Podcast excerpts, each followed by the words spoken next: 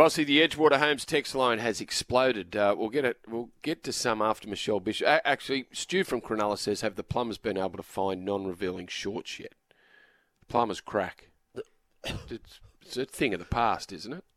The plumber's crack. Like no, no one wears those loose sort of shorts that you know drop down Well, halfway down their backside. Do they?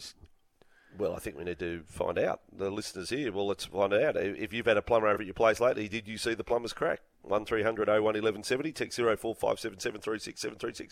If there are any plumbers out there, if there's builders on a site right now, look over to your mate, look at the plumber.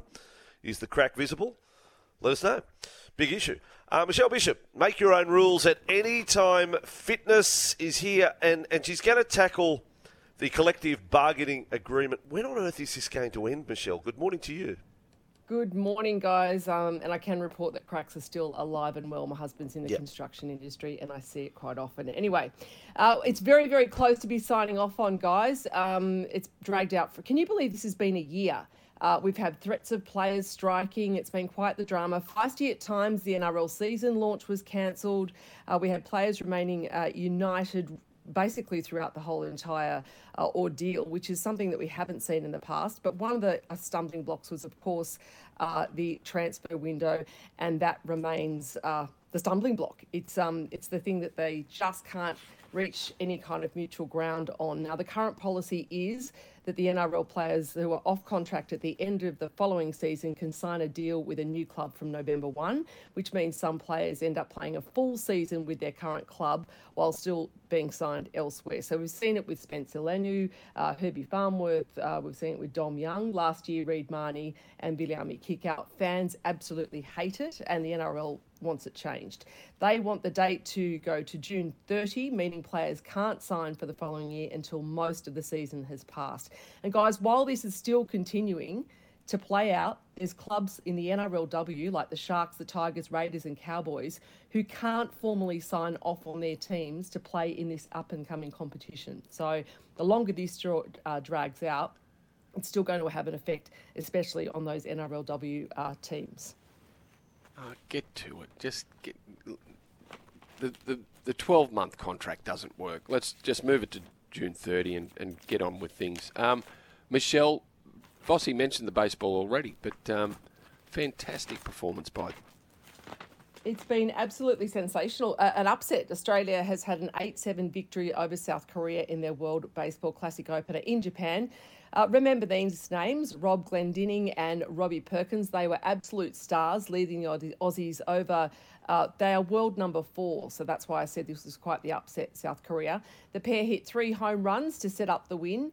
It's uh, the Aussies' third ever win at the World Baseball Classic in their fifth trip to the biggest international tournament. Australia is ranked 10th at the moment, and they face China next up. Uh, Japan and the Czech Republic are also in their pool, so well done to the Aussies overnight.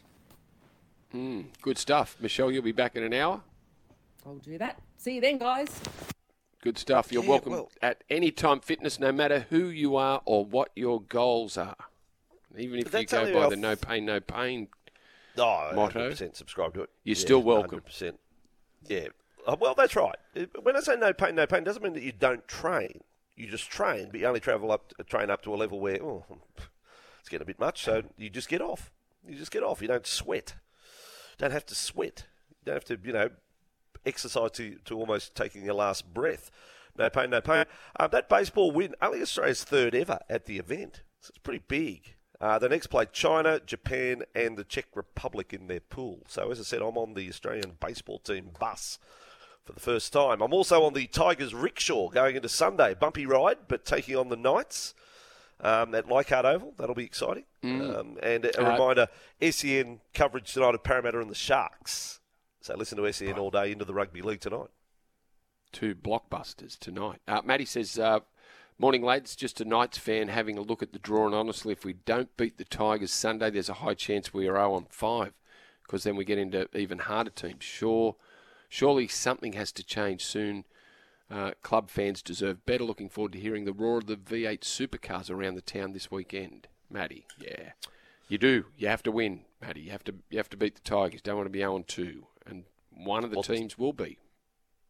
We will take a break on breakfast with Vossi and Brandy on the Home of Sport, SEN.